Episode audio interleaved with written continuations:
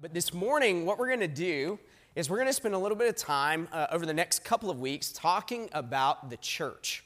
It makes sense given that uh, over the course of the last couple of weeks, we've been going through the Passion Week and we had a Good Friday service, we had an Easter service where we celebrated uh, the resurrection uh, uh, of Jesus to talk about who it is that Jesus actually came to give his life for, which is the church.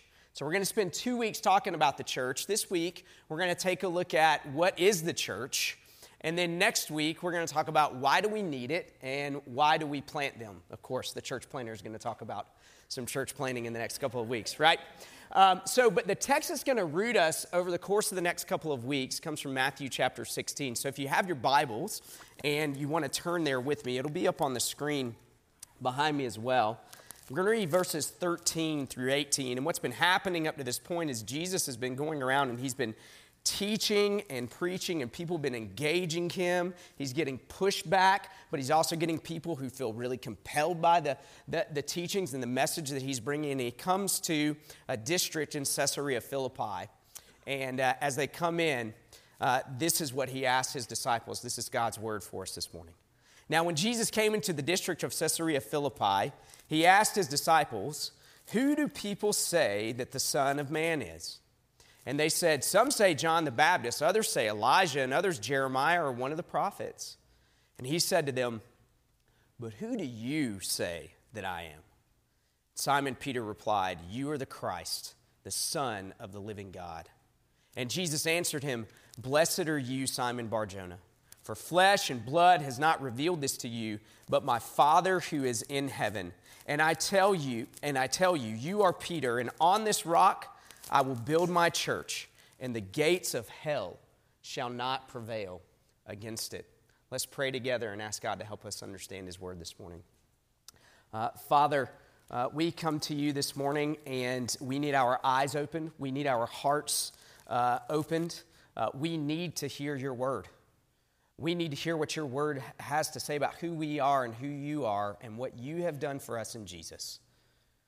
So, Holy Spirit, this morning we pray that you would make our Savior, Jesus, big in our hearts and in our minds, beautiful uh, in our hearts and in our minds. And we pray these things in Christ's name.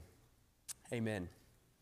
Uh, over the course of centuries since Jesus' resurrection some 2,000 years ago, there's been a, a, a, lot of things written about the church. A lot of things said about the church. There's been a lot of experiences uh, inside of the church, some good, some bad. And I want to begin this morning by giving us a few quotes here of what some have said about the church uh, over the centuries. This one's from Henry Ward Beecher. The church is not a gallery for the exhibition of eminent Christians, but a school for the education of imperfect ones. Mahatma Gandhi famously said, I like your Christ, I do not like your Christians. Your Christians are so unlike your Christ. Uh, Ed, who was a former professor of mine uh, in grad school, I was having a discussion with him and talking to him about the church and about religion in general, and this is what he had to say to me some number of years ago. So much damage, damage has been done in the name of organized religion. I'm not sure that I have anything good to say about the church. Cyprian, who was a church father in the third century, had this to say about his own personal experience and then more broadly. He said, It is a bad world, Donatus. He's writing to a man named Donatus. An incredibly bad world. But I have discovered in the midst of it a quiet and good people who have learned the great secret of life. They have found a joy and wisdom which is a thousand times better than any of the pleasures of our sinful life. They are despised and persecuted, but they care not they are masters of their souls. They have overcome the world. These people, Donatus, are Christians, and I am one of them. And then Cyprian would go on to say this this is, this is what he's most famous for. No one can have God for his father who has not the church for his mother. Many things have been said about the church over the course of history. A lot of opinions, a lot of thoughts, a lot of different experiences that are varied as I said, some bad, some very life giving, like what we see from Cyprian here. And we live in a day and age where the, the cultural climate that we live in around institutions, and especially the church, is incredibly suspicious and very skeptical, and not necessarily for bad reason. Uh, over the course of 2021, uh, one of Apple Podcasts' top three podcasts for the year, this isn't just in religion, this is overall top three podcast was a podcast called The Rise and Fall of Mars Hill, which was a megachurch in Seattle, a, a, podcast that was dedicated to uncovering the abuse that was happening inside of that church. That's a top three overall. Everybody is listening to that. Our cultural climate is one of suspicion and skepticism towards institutions and maybe even especially the church. So, what do we make of the church? Why do we need it? Do we need it? Well, we actually have to reckon with what Jesus has to say about the church. We actually have to reckon with what Jesus says in Matthew 16. And Jesus is actually telling us in Matthew 16 that the church is actually the only institution that will not fail, that the gates of hell will not prevail against it. So, this morning, we're going to talk about what is it? what is the church? What does the Bible have to say about the church? And then we'll spend a little bit of time thinking about, well, so what? Why is that important? And why does that matter? So, what is it? Jesus says the gates of hell will not prevail against the church. But what is it? There's several images that the Bible uses, and I've kind of picked four of them, but there's maybe even more. Uh, what is the church? The first thing that we see that the Bible says that the church is, is that the church is a building. The church is a building, and if you go back to Isaiah chapter 28 and 1 Peter 2, Peter kind of picks up on Isaiah uh, 28, has to say this. Isaiah 28 says, Therefore, thus says the Lord God, Behold, I am the one who has laid as a foundation in Zion a stone, a tested stone, a precious cornerstone of a sure foundation Whoever believes will not be in haste. And Peter, picking up on Isaiah, says, As you come to him, that is Jesus, a living stone rejected by men, but in the sight of God, chosen and precious, you yourselves, like living stones, are being built up as a spiritual house, to be a holy priesthood, to offer spiritual sacrifices acceptable to God through Jesus Christ. For it stands in Scripture Behold, I am laying in Zion a stone, a cornerstone, chosen and precious and whoever believes in him will not be put to shame. The first thing that we see that the Bible says about the church is that the church is a building, the church is a house. And the cornerstone of this building is Jesus himself and what he has done in his life, in his death on the cross, and in his resurrection. You see, without the cornerstone, everything else will fall everything else will fail. But that is not so with the church, the Bible says. The Bible says that the church is actually built on this cornerstone that is Jesus himself. It's kind of like the, you know, the, the, the, old story of the three little pigs. You guys remember that one? You know, they, they, they, they, they build the house out of straw, they build the house out of sticks, and the wolf comes and blows it down, but then they build the house out of what? Brick, brick and stone, and the wolf can't blow it down, right? So it's kind of like that. It's a little bit like that. And Peter says that what we are as the church is we are living stones. We are the ones who make up the structure, who make up the building. And here's what that means it means that the church is the visible gathering of God's people for all to see, for everyone to see. We are a building. Think about it. We're literally in a building right now, right? We're literally in a building right now worshiping the one who has come to give himself for us, to lay down his life for our sin, and to purchase life for us and forgiveness. We are literally in a building, and as people drive down South Pierce Street, they see Deer Creek Church right there, right?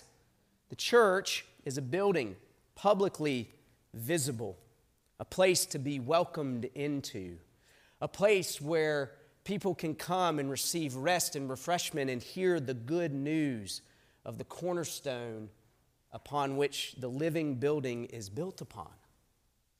The church is a building, the Bible says. That's the first image. The second image is this is that the church is a body. And the apostle Paul gets at this in 1 Corinthians chapter 12 as he's writing to the church at Corinth. He says, "For just as the body is one and has many members, and all the members of the body, though many are one body, so it is with Christ. For in one spirit we were all baptized in one body, Jews or Greeks, slaves or free, and all were made to drink of one spirit." For the body does not consist of one member, but of many. If the foot should say, Because I'm not a hand, I do not belong to the body, that would not make it any less a part of the body. And if the ear should say, Because I'm not an eye, I don't belong to the body, that would not make it any less a part of the body. If the whole body were an eye, where would be the sense of hearing? If the whole body were an ear, where would be the sense of smell? But as it is, God arranged the members in the body, each one of them as He chose. If all were a single member, where would the body be? As it is written, there are many parts, yet one body. Paul says the church is a body with Christ as our head. With Christ as the one who makes all of us tick and move and flow and go. Everything is dependent on the head. And we all serve as different body parts. Some of us are eyes, some of us are feet, some of us are hands, some of us are noses, Paul says. And what he's saying is that every single one of us matters for the functioning of the body. And that's what the body does. The body is the church functionally living out what it is that she believes about Jesus and what he has done. It's functionally living out Christ's life, death, and resurrection, reflecting lives that, that have embraced and taken in the depth of that reality of what it means. It's the daily effect of the good news that Jesus has come to save sinners. Sinners. And that word sin is not very familiar in our world today, but the way the Bible talks about sin is basically a life that is focused on self a life living without any notion of responsibility or accountability to something or someone bigger and better and outside of ourselves. But as we heard earlier, God, in His mercy, with the great love with which He loved us, sent Jesus to take our place. We live daily out of that mercy. That's what the church does as the body. We live daily out of that not thinking better of ourselves than anyone else, but rather as those who have received mercy from God in Jesus and what He has done.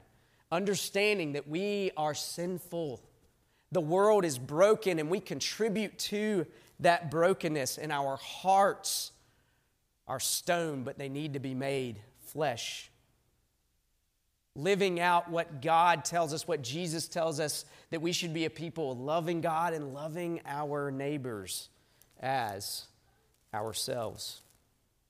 So, the church is a building, the church is a body. Another image that the Bible uses is to say that the church is a family.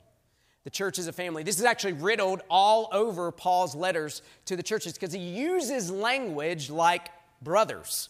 He uses language like fathers and mothers and sisters. You see, assumed inside of this church is that we are actually a family. If you go to Philippians chapter 4, Paul tells us a little bit about what this family looks like. He says, Therefore, my brothers, whom I love and long for, my joy and crown. Do you hear what Paul is saying about the church there at Philippi? Stand firm thus in the Lord, my beloved. I entreat Euodia and I entreat Syntyche to agree in the Lord. Actual real names of actual real people there.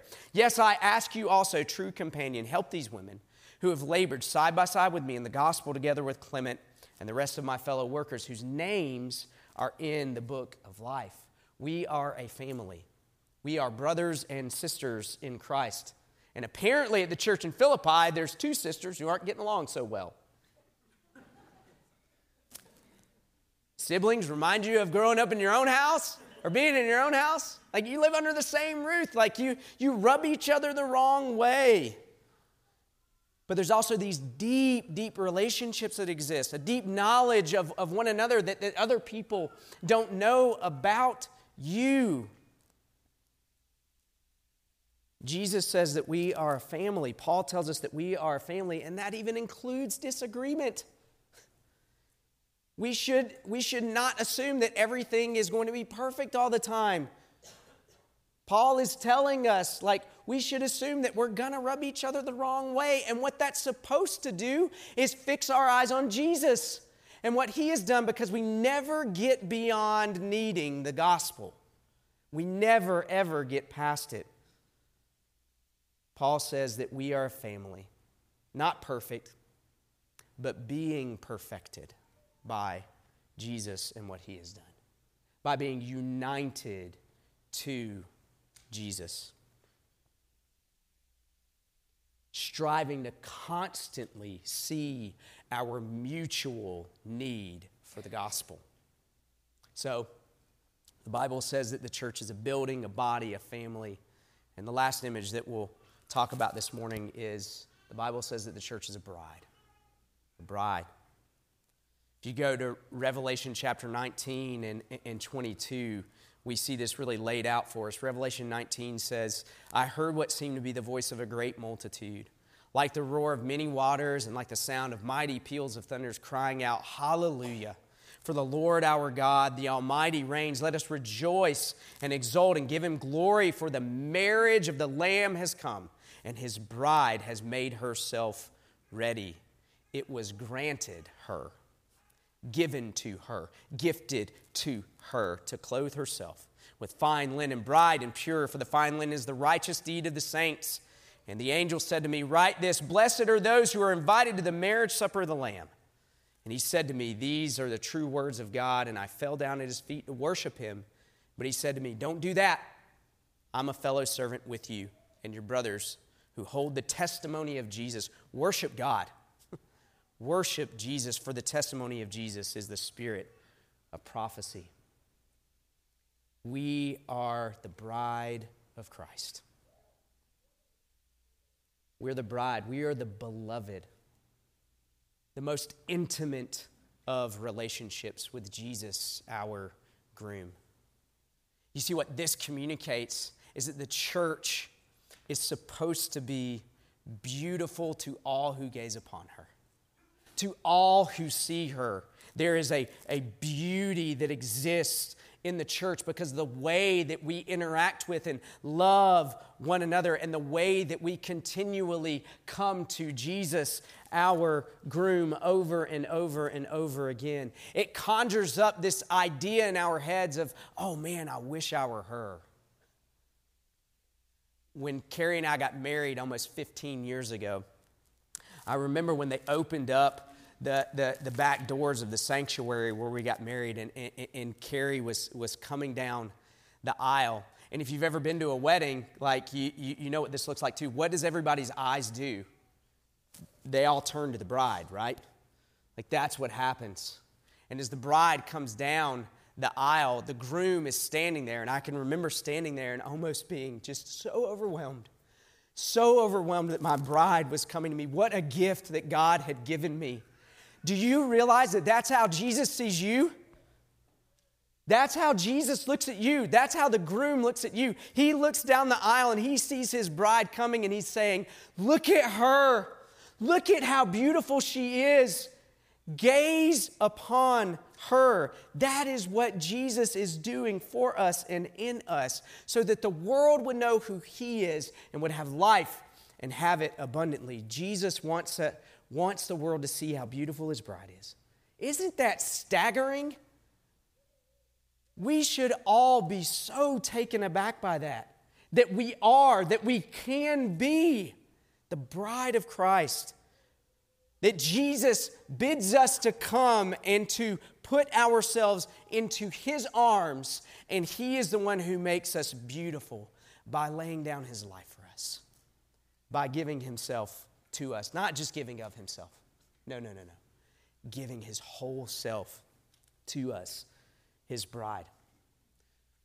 So, as we look throughout the New Testament and the scriptures, and we ask this question what is the church? The Bible says the church is a body it's a building, it's a family, it's a bride, and all of this by virtue of being united to Jesus and what he has done in his life, in his death, and in his resurrection.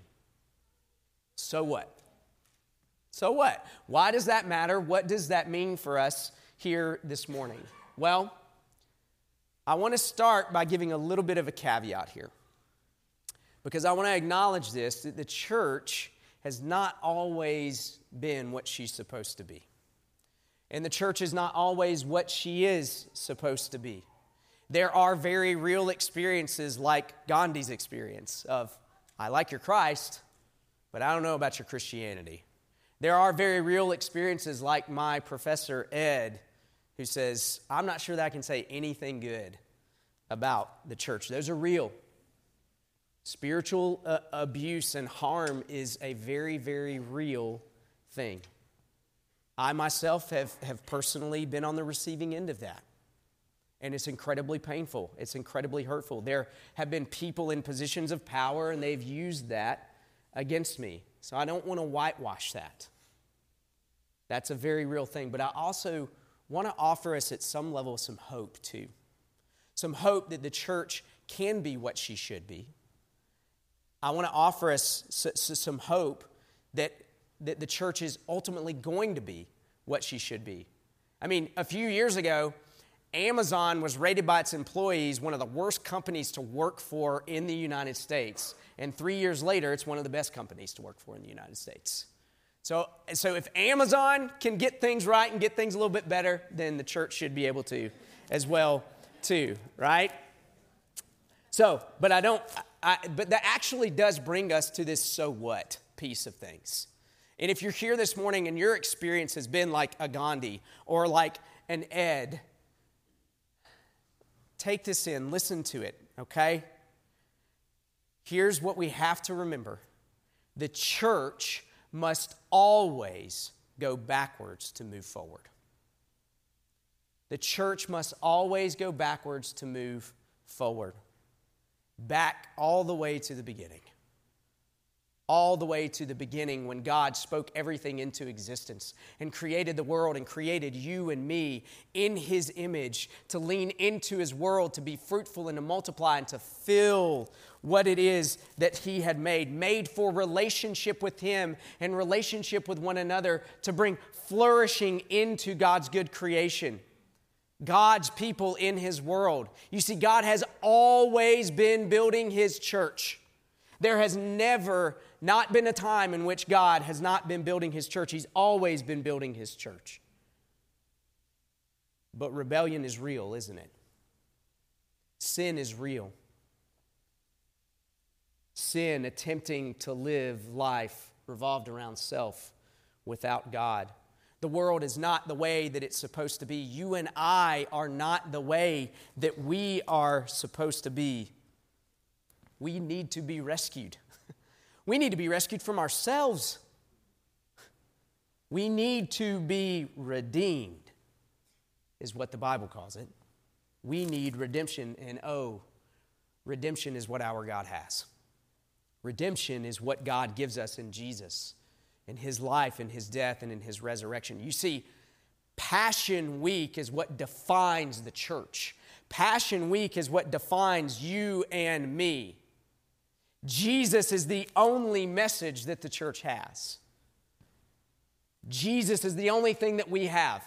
His promise that the gates of hell will not prevail against His bride, His church, His body, His building, His family. You see, we must always go backward in order to move forward. We cannot ever forget Jesus and what He has done to rescue us, to redeem us, to save us, and to forgive us of our sins in His perfect life, in His righteousness, and exchanging that for our sin and becoming our sin. And in return, what we get is we get to be the family.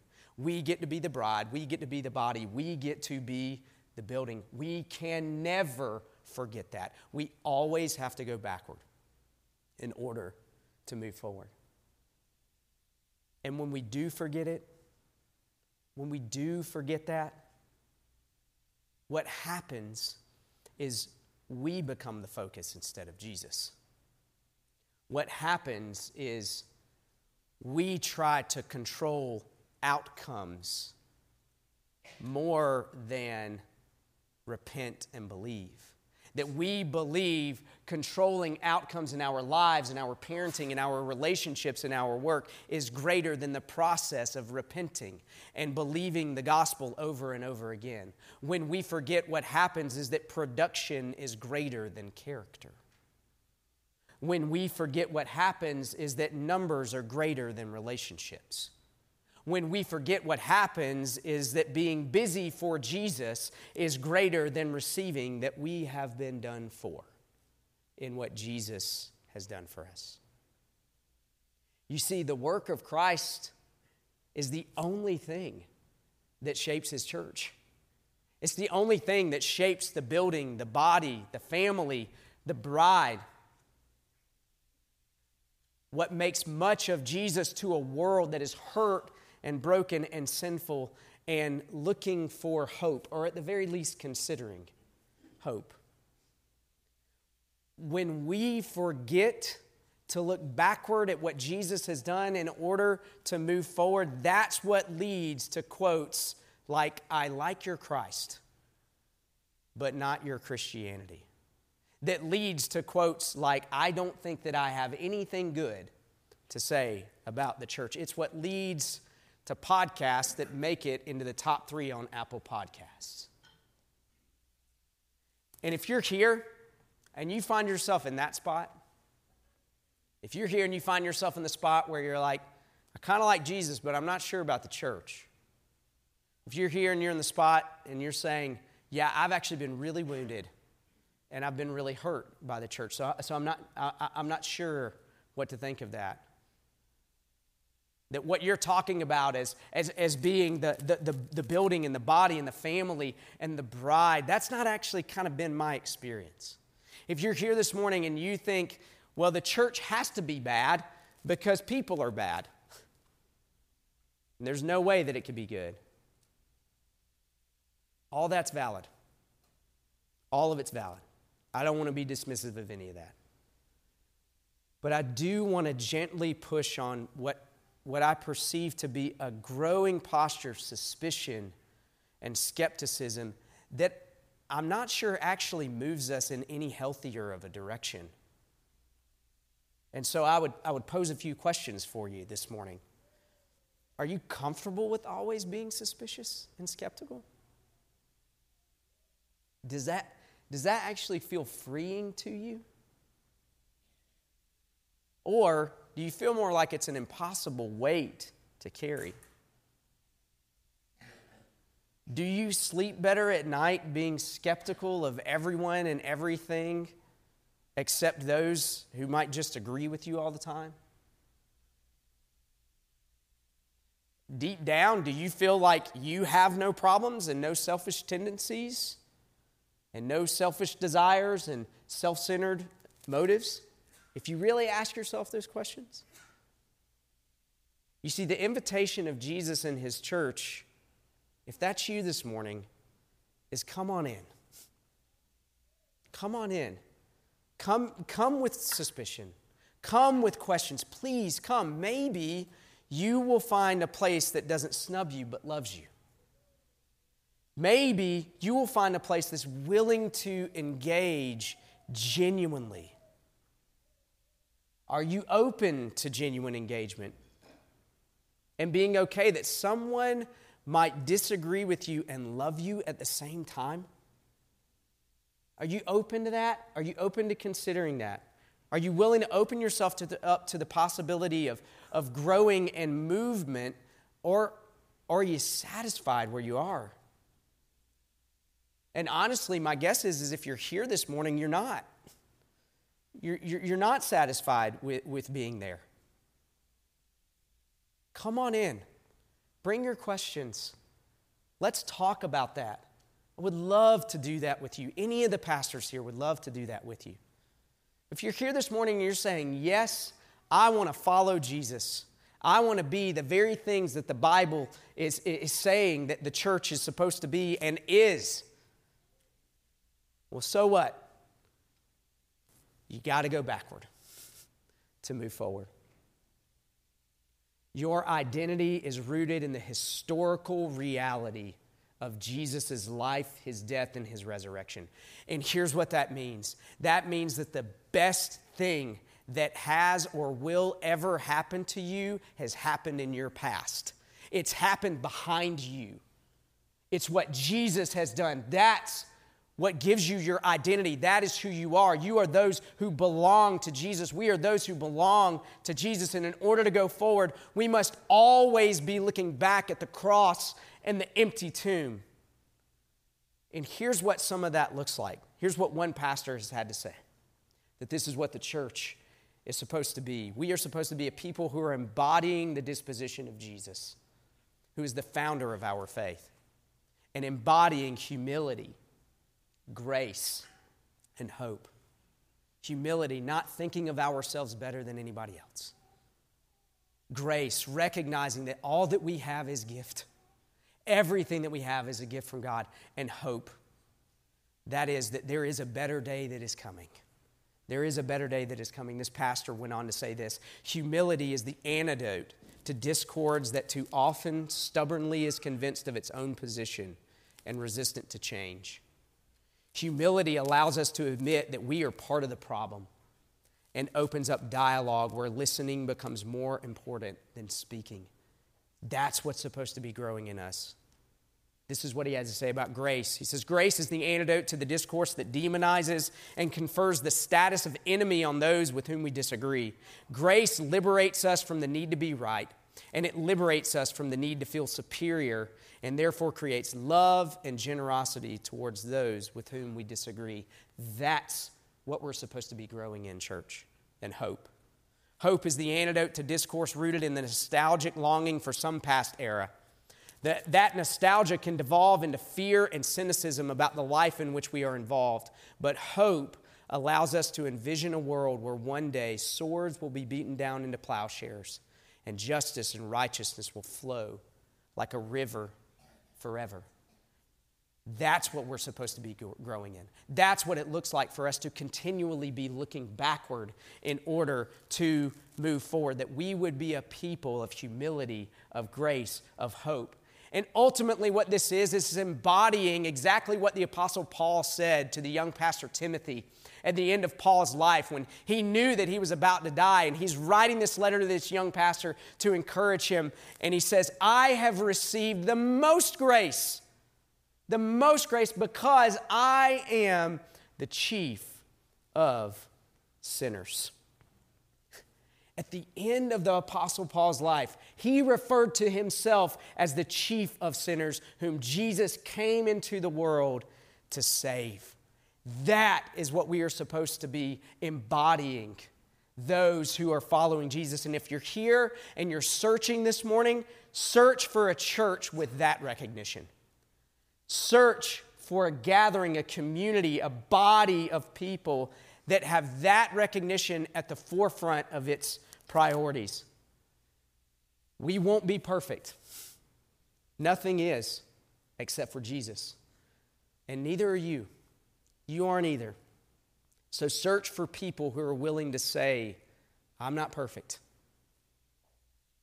A people who are making much of the fact that Jesus is the one who is perfect, that Jesus is the one who has given his life for us, that it's his humility, that it's his grace, that it's his hope that defines us and how tightly he clings to his church, to his building, to his body, to his family, to his bride.